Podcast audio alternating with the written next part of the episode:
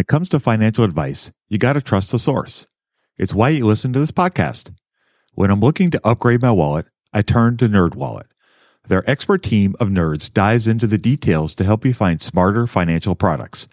Before NerdWallet, I'd pay for vacations with whatever was in my wallet, but I was missing out on miles I didn't even know I was leaving on the table. Now I've got a new card with more miles and more upgrades. What could future you do with more travel rewards? A hotel upgrade? Lounge access? Wherever you go next, make it happen with a smarter travel credit card. Don't wait to make smart financial decisions. Compare and find smarter credit cards, savings accounts, and more today at nerd wallet dot com. NerdWallet, finance smarter. As with all cards, credit is subject to lender approval and terms apply. When you need mealtime inspiration, it's worth shopping Kroger, where you'll find over thirty thousand mouth-watering choices that excite your inner foodie. And no matter what tasty choice you make, you'll enjoy our everyday low prices, plus extra ways to save, like digital coupons worth over six hundred dollars each week. You can also save up to one dollar off per gallon at the pump with fuel points. More savings and more inspiring flavors make shopping Kroger worth it every time. Kroger, fresh for everyone. Fuel restrictions apply. I love this podcast because it crushes your dreams of getting rich quick. They actually got me into reading stats for anything. You're tuned in to the Investing for Beginners podcast. Led by Andrew Sather and Dave Ahern. Step-by-step premium investing guidance for beginners. Your path to financial freedom starts now. Starts now.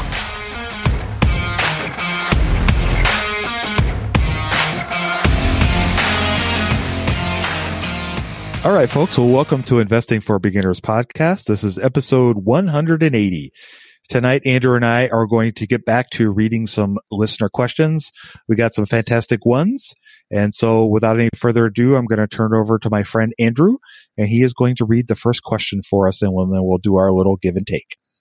Yeah, let's do some give and take. I'm actually going to flip the script a little bit here. So I got one question from one of my bros, and I would like to share it. He texted me, it's a very, very simple thing he wanted. And I feel that as beginners coming into the market, it's something that a lot of people might want to know just how easy it is to get started. So my bro basically said, I want to start putting into an investment account something where I don't necessarily have to watch it all the time myself, like an I R A or something like that. So what I told him, it was it was pretty simple. What you can do is you can open a brokerage account and you just have to make the decision. Do I want to go with a traditional I R A or a Roth I R A? Those are the two choices. The reason you choose an I R A is because those will give you tax advantages.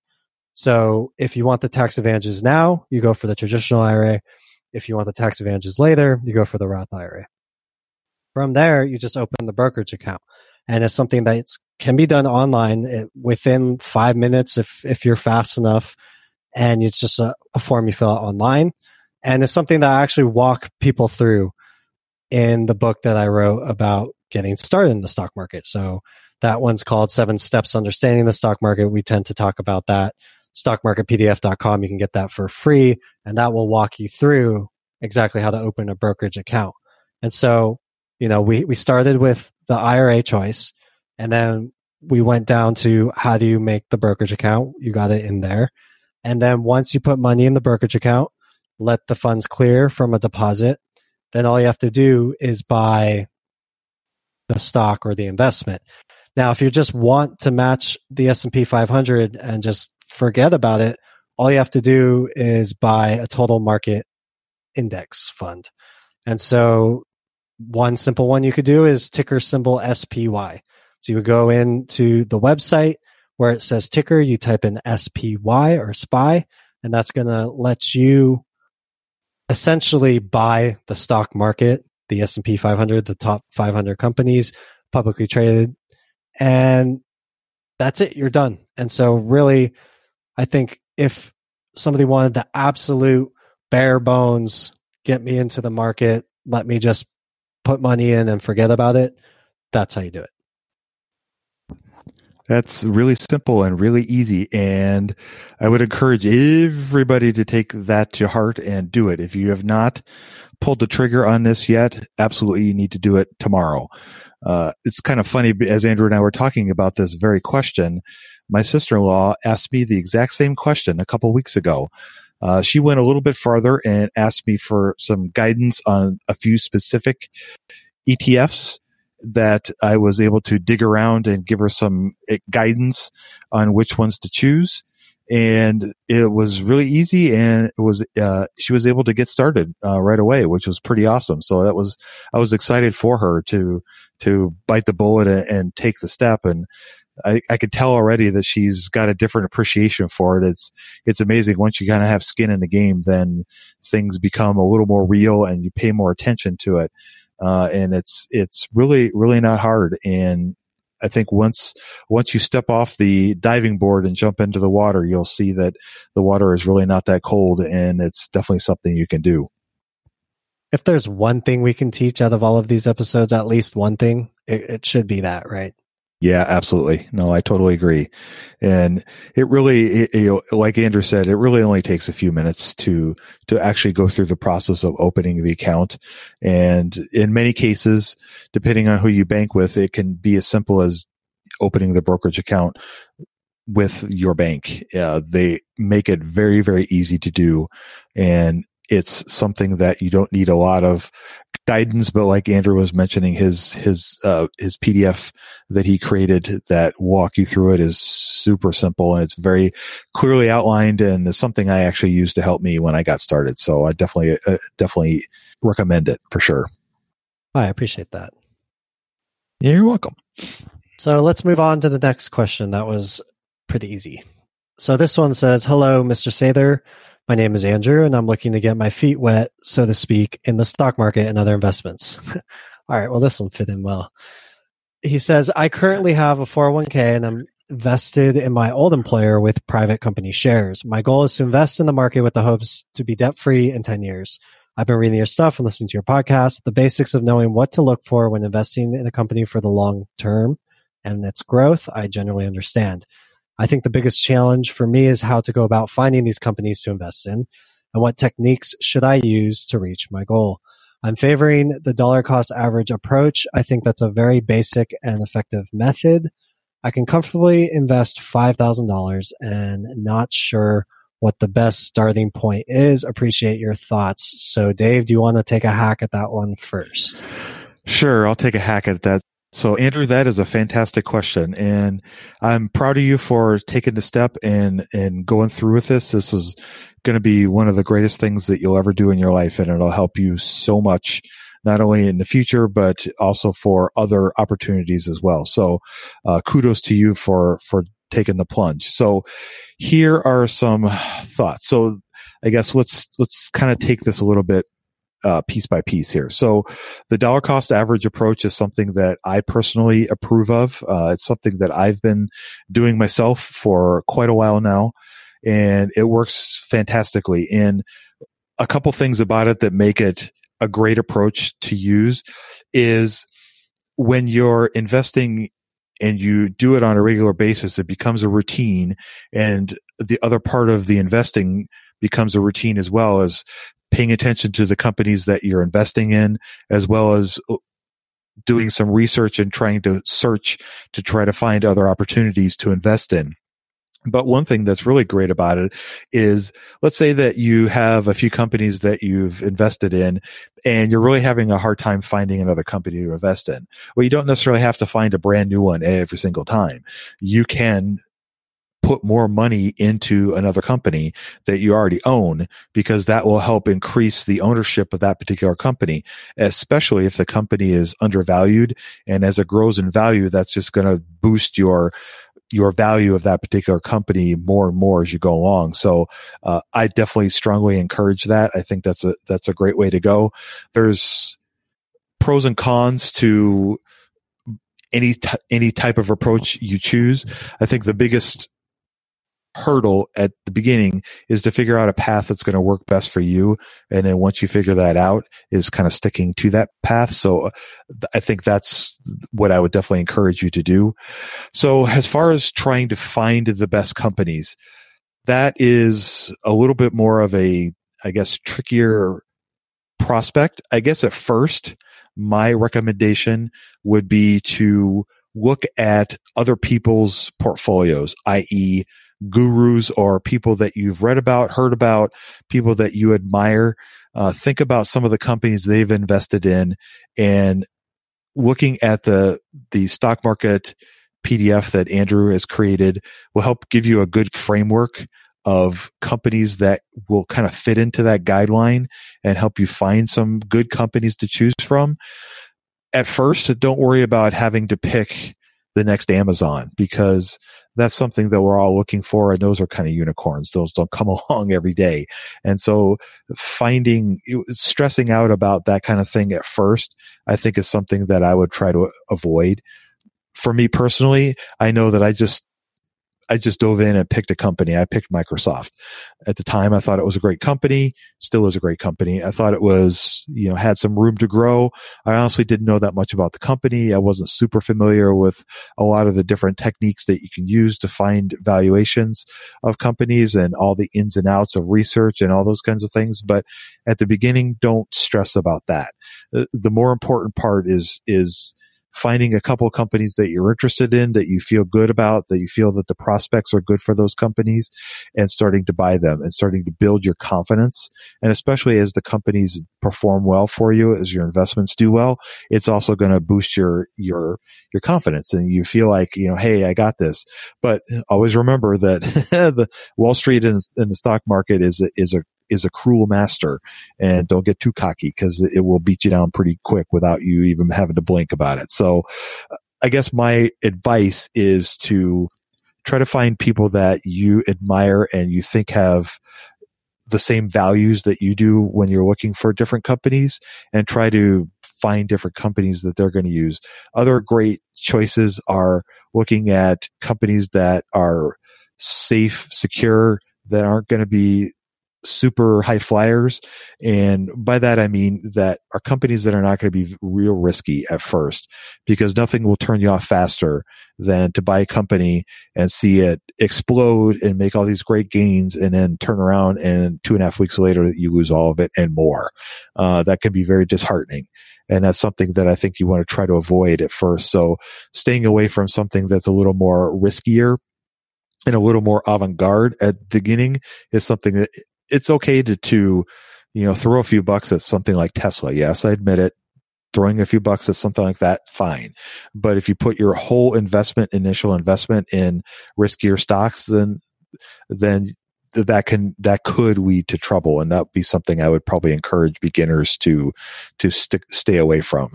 So I guess those are, I guess, some of the ideas that I have. I'd be curious to hear some of the things that Andrew has to say. When it comes to financial advice, you got to trust the source. It's why you listen to this podcast. When I'm looking to upgrade my wallet, I turn to NerdWallet.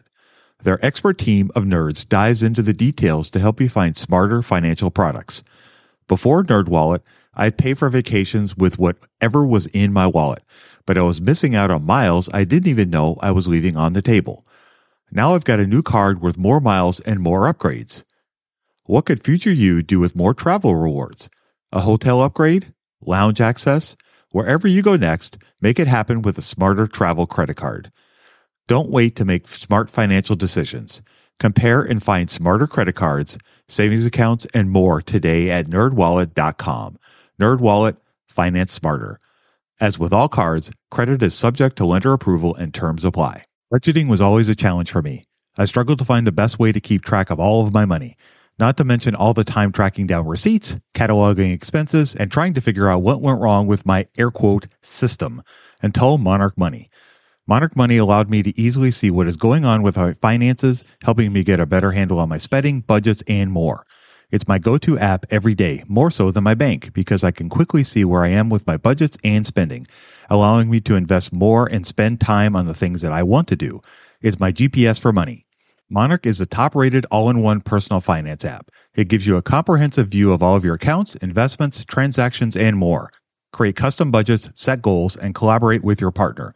And now get an extended thirty-day free trial when you go to monarch money dot com slash beginners. Unlike other personal finance apps, Monarch's simple, intuitive design makes it so easy to set up, customize, and use. Monarch has built-in features to collaborate with your partner, family, or financial advisor.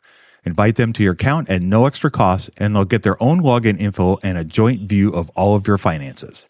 Monarch is the most customizable budgeting app. Change the layout of your dashboard, toggle between light and dark mode, create custom budgets and notifications, set up automatic rules for transactions and notifications, and more. In fact, Monarch Money is one of the first to bring you direct Apple Card, Apple Cash, and savings syncing with the latest i O S seventeen point four update. Now you can sync your wallet directly for seamless budgeting. After trying out Monarch for myself, I understand why it's a top-rated personal finance app. And right now, get an extended thirty-day free trial when you go to monarchmoney.com slash beginners. That's M-O-N-A-R-C-H-M-O-N-E-Y dot com slash beginners for your extended thirty-day free trial. With Kizik hands-free shoes, motion sounds something like this. Kizik helps you experience the magic of motion. With over two hundred patents and easy-on, easy-off technology, you'll never have to touch your shoes again. There are hundreds of styles and colors, plus a squish like nothing you've ever felt. For a limited time, get a free pair of socks with your first order at kizik.com slash socks. The longest field goal ever attempted is seventy-six yards. The longest field goal ever missed? Also seventy-six yards.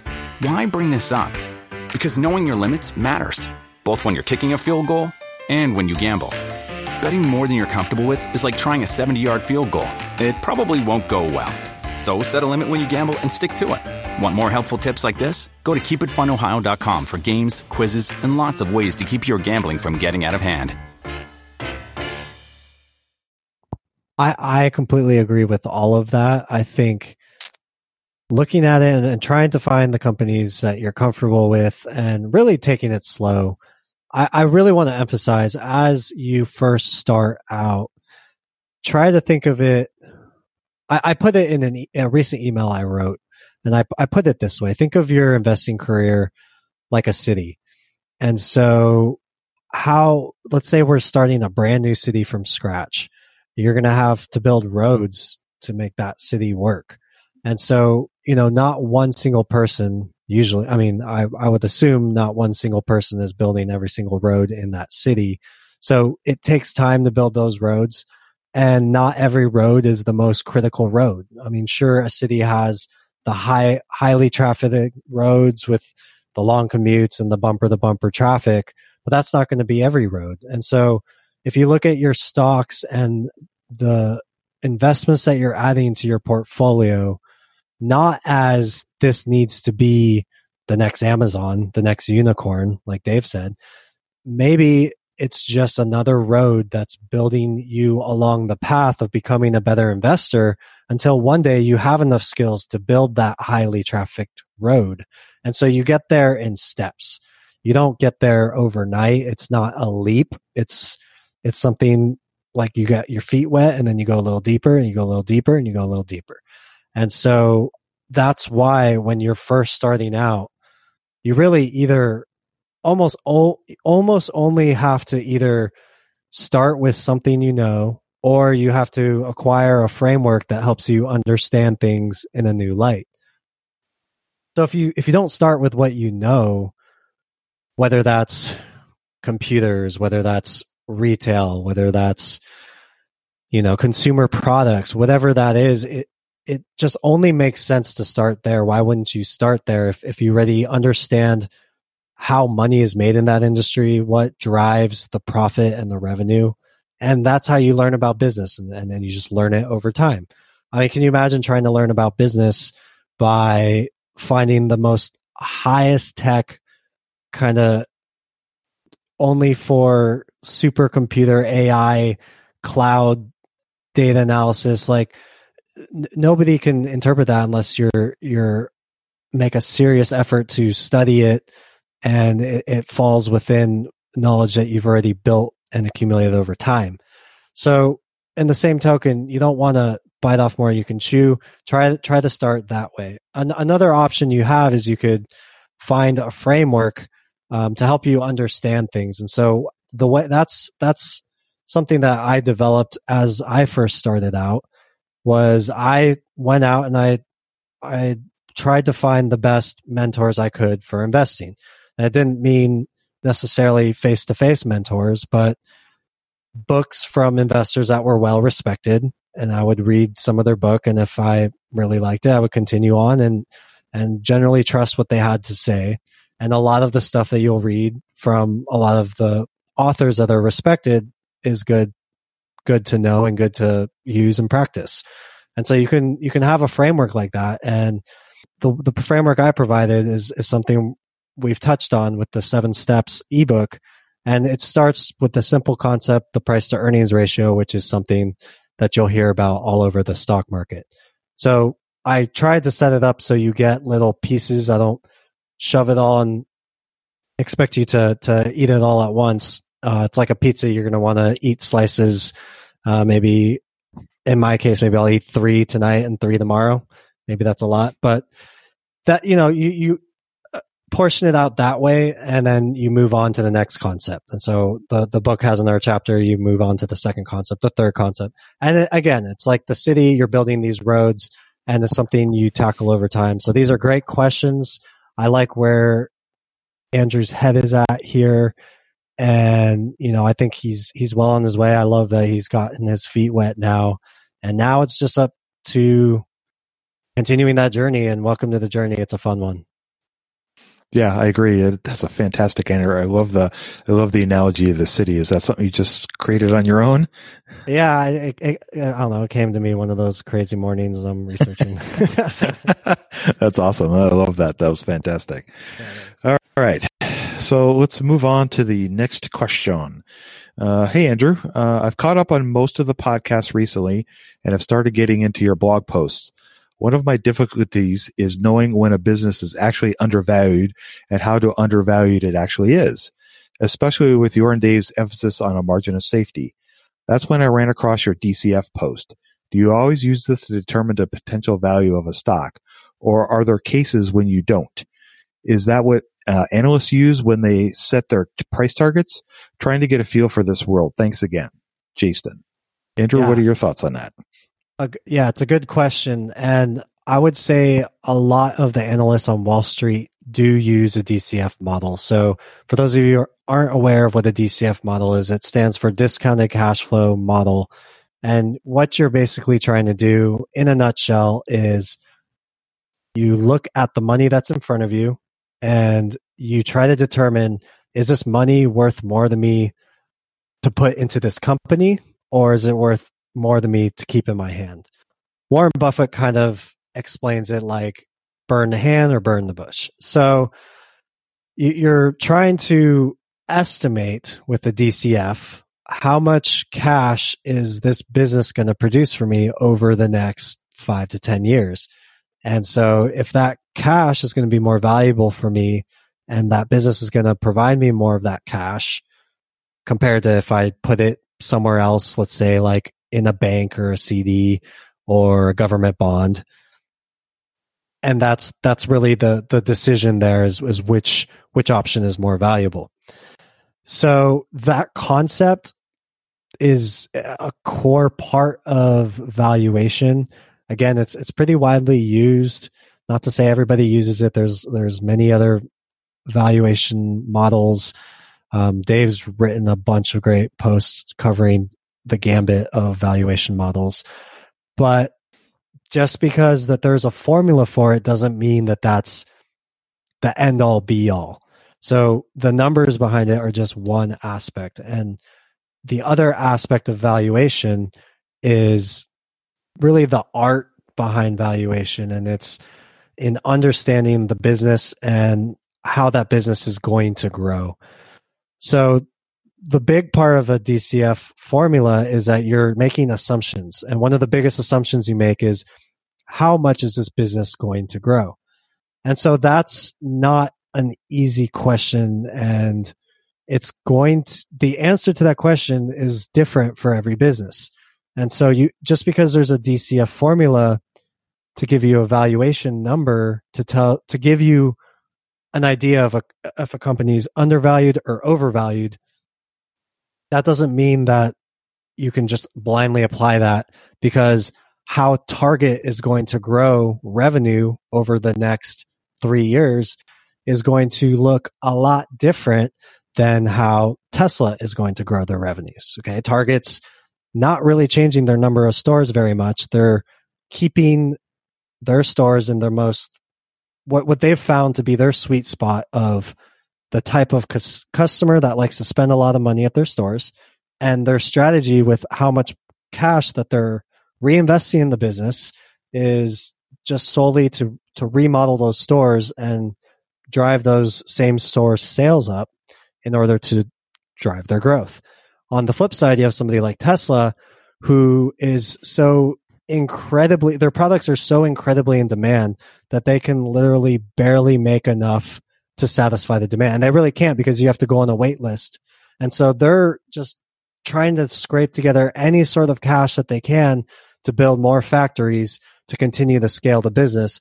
And so those are two very different businesses, business strategies, business models, business industries. So you have to look at them differently. You have to make growth assumptions differently, and you have to try to figure out how can they survive in their in industry and in the economy and the different environments. And so that's a factor too. There's obviously so many things you could think of. But if I had to boil it down between, you know, how do you look at how to figure out how to value a company? How does Wall Street tend to do it? You look to the D C F, but how is a good way to do it? And it's going to be somewhere within that mix of let's let's look at it not as a prescription, but as something that you intertwine the art and the science and the expertise and some common sense thinking. What's the best way to get started in the market? Download Andrew's ebook for free at stock market p d f dot com. Yeah, that's a fantastic answer. And I agree with everything that Andrew was saying. One thing that I, I want to, I guess, caution people when they're looking at D C Fs or any kind of valuation method, whatever it might be, don't get so caught up in the nuts and bolts of inputting numbers, because there are, there are a few things you have to remember. First of all, as Andrew mentioned, there are assumptions that we have to make whenever we use any, and I repeat, any valuation model. And there are no hard and fast rules that say that just because you come up with this particular number, that Wall Street and the, everybody else that could be buying or selling that company isn't going to agree with you. So there's that part of it. The other part of it is, don't get so fixated on finding the exact right number. A lot of new people to valuation get hung up on, is this number right? It really boils down to more of being in the ballpark. Uh, Warren Buffett and Charlie Munger both like to say that it's better to be approximately right than correctly wrong. And it all comes down to, as Andrew was saying, the art part of it as well as the science part of it. So having the understanding of the functionality of how a D C F works and understanding how the components interact with each other and the impacts that it has on the business now and in the future goes a long ways towards understanding whether the number that you come up with is a reasonable number. And just to kind of give you an example, if you're looking at a company and you think that that company is going to grow at fifteen percent a year over the next ten years, then you have to ask yourself, is this company really five times better than the economy that it's operating in? Because when you think about the G D P of the United States, it runs between three and four percent. So depending on where we are in the economic cycle. So if a company is going to grow at fifteen percent for ten years, that means it's growing at five times the economy for ten years. That's a lot. And so depending on what the business is, that may or may not be realistic. And I'm not saying it is, and I'm not saying it isn't, but those are just questions that you have to think about and ask yourself. When you first start working with D C Fs or any other kind of valuation model, whether it's a dividend discount model or an excess return model or any kind of model, those are all kinds of questions that you need to try to ask yourself. Is this reasonable? Is this something that the company's done historically? Is this something that the company you think can do based on what you know about the company? Now, given at the beginning, you may not know a whole bo- a lot about the company, and it's more about the functionality of the process of using the, the model to try to come to a conclusion of a price. And there's nothing wrong with that. But I think the, the bigger thing is trying to think about a range of prices. And this is something that I look learned from Monish Pabrai. Uh, one of the things that he talks about in The Dondo Investor, which is a fantastic book, by the way, uh, very easy to read, and he explains things very, very simply and very clearly. And one of the things that he talks about in the book is using uh, D C F to value different companies. And one of the companies that he values in the book is Bed Bath and Beyond. And in the book, he comes up with a range of different growth ranges that he thinks that the company could possibly grow. And then he does the model and comes up with three different values. And then he looks at those values and, and he reasons based on what he knows about the company and what he thinks the prospects are of the company, which one of those values he thinks is closer to reality. And then he makes his decision based on that and a million other factors of whether he wants to buy Bed Bath and Beyond at that particular time. But my point with all that is, is that that is something that you should do. So instead of just trying to come up with one number, try to come up with a range of numbers. So if you think the company is going to grow at ten percent, then maybe go eleven percent and nine percent and use the same other metrics. And that will give you a range of values that you can assess based on what's happening with the economy, what's happening with that company. And I think all those things will help you get to where you want to go. And if you're not entirely sure about this whole D C F thing, like Andrew said, we have a bunch of posts on our website about the D C Fs. I've written some. Uh, Andrew has written a few, and Cameron Smith, another contributor, has written a few as well. So there's lots of great information about the D C F on there. Uh, there's also some great resources like GuruFocus has this really easy uh, D C F model that they you can plug in a few inputs and it kind of gives you a number, so you can kind of get an idea of what possibly the company is worth at the at this particular time. But uh, this is a great question. I'm I'm really glad uh, you brought this up, and I hope we answered that to your satisfaction. It's it's it's a deep topic. I mean, you talk about needing to get all your scuba gear and get ready for a deep, deep dive. But yeah, I mean, if, if Warren Buffett uses it and a lot of the industry uses it, then yeah, you mm-hmm. should probably, if you're going to be serious about this, you should probably know how at least the basics work.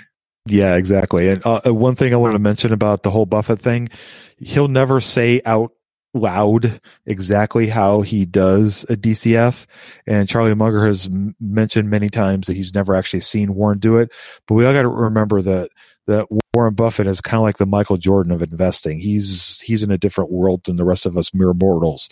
And so these are things that, because he's so smart, that he can do in his head. He can look at something and he can calculate in his head what he thinks a value of a company is going to be, because his, his brain is like a computer. So for the rest of us mere mortals, we have to use, you know, Excel models and different computer stuff to to to give us the same kind of result. So just an yep. F Y I on that.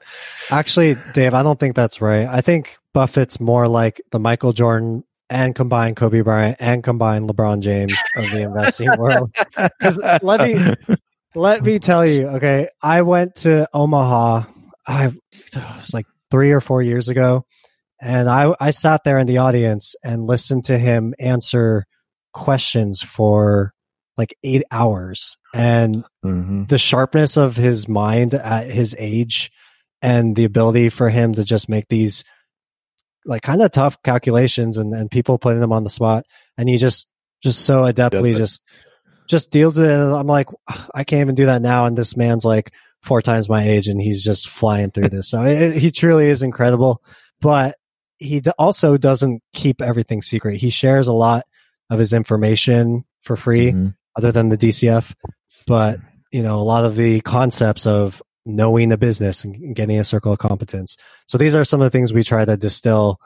Um, great lessons we've learned from guys like him, Monish Pabrai, Charlie Munger. And so hopefully, again, as you take a long path and, and think of it as you're building a city, not just a little house.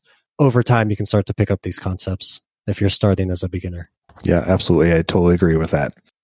All right, let's move on to the last question of the evening.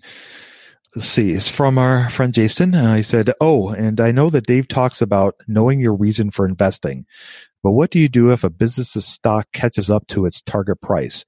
Well, it's free to hold on to it at that point. Wouldn't that be losing out on the opportunity cost of investing in another undervalued stock, even with the taxes of realizing your gains? That's a good question. Andrew, what are your thoughts on that? It is a good question. And I think it comes down to what's your strategy and what's your goals. So I, I, in the past, I think I had a more value mindset where I would really try to focus on finding companies with, with a deep margin of safety. Jason mentioned earlier in the que- his other question about the margin of safety. And that's really just a concept where if you've determined a valuation for a stock, you simply buy the stock when it's trading much lower than that. And so in case your calculations were wrong, the stock would, there there would be enough of a, a buffer in there and, and the stock's cheap enough where it could, maybe you estimated eight percent growth and it only grows six percent. The stock would still perform well for you as an investment because you left that margin of safety in there. So that's definitely a way you can do it where you can always try to kind of buy and flip almost. And I, I would really, I would really challenge somebody if, if that's going to be their approach, that you really need to be turning, you need to be turning a lot of stocks. And so there's a lot of back tests out there. James O'Shaughnessy has a great book called What Works on Wall Street. He did a lot of back tests, but the key, the key, the key to those strategies is that you're buying and then within a year you're selling again, and then you're buying again and then selling again. So you're really capitalizing on that difference where this stock's so cheap, when it eventually gets back to its more regular price, then you sell it and then you go for the cheap, and then, and then you just continually do that. So over time, as I developed and I found what I was comfortable with personally and what I enjoyed investing my time in, I found that I really like to prioritize very long-term compounding.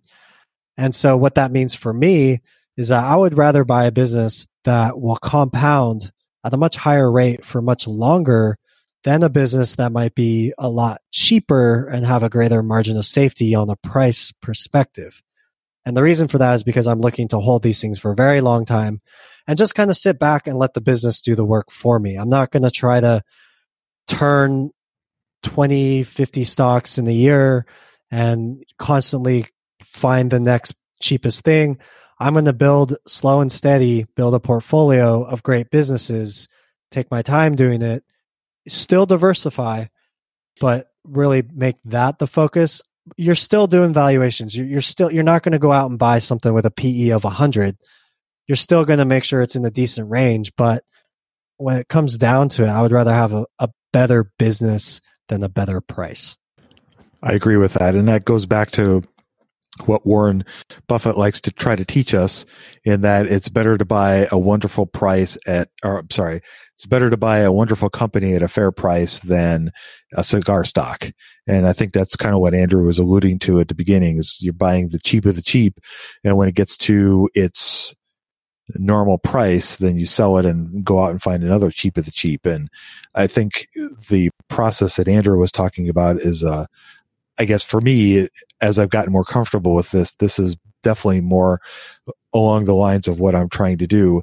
Another thing to think about along these lines as well is when you are thinking about your process, and let's say that you have company A is approaching its target price, and you start looking around and you can't really find anything else, then there really isn't any reason to sell it.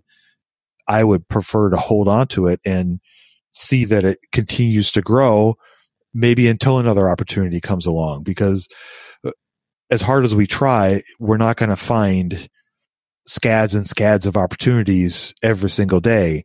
Uh, this is something that Andrew and I do every day, and it's hard. It's hard to find great ideas every single day. And if you have twenty-five stocks that you're trying to turn over because they're coming up on their target price, that's it's going to be a challenge to find companies as good or better than the one that you already own. And so I guess the to play devil's advocate on this question, if you're th- looking at trying the opportunity cost of buying an undervalued stock, was was the op- opportunity cost of trying to find something better than you already hold.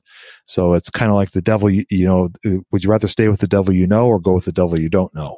You know, that that kind of aspect. So I, I think there's definitely some validity to this question for sure. But for me personally, I would rather follow the route that Andrew was talking about, trying to find spend more time trying to find a great company that's going to compound my wealth for a much longer period of time than getting caught up in trying to sell out and find the next great company. Cause it's, it's hard. It's a challenge for sure.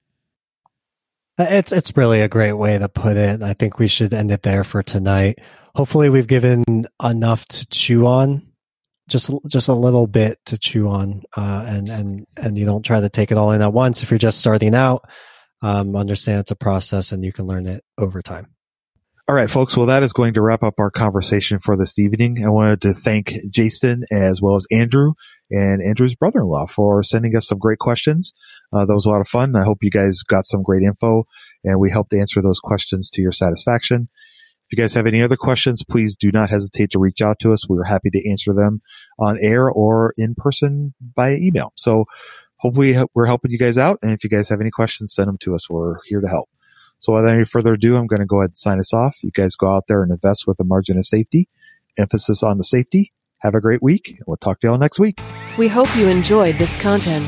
Seven Steps to Understanding the Stock Market shows you precisely how to break down the numbers in an engaging and readable way with real-life examples. Get access today at stock market p d f dot com.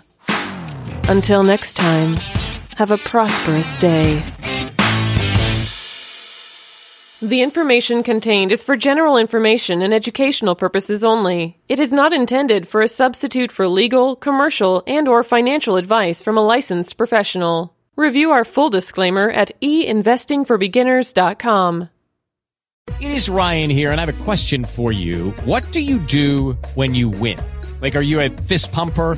A woohooer, a hand clapper, a high fiver. I kind of like the high five, but if you want to hone in on those winning moves, check out Chumba Casino. At chumba casino dot com, choose from hundreds of social casino style games for your chance to redeem serious cash prizes. There are new game releases weekly, plus free daily bonuses. So don't wait. Start having the most fun ever at chumba casino dot com. No purchase necessary. V G W Group. Void where prohibited by law. See terms and conditions. eighteen plus.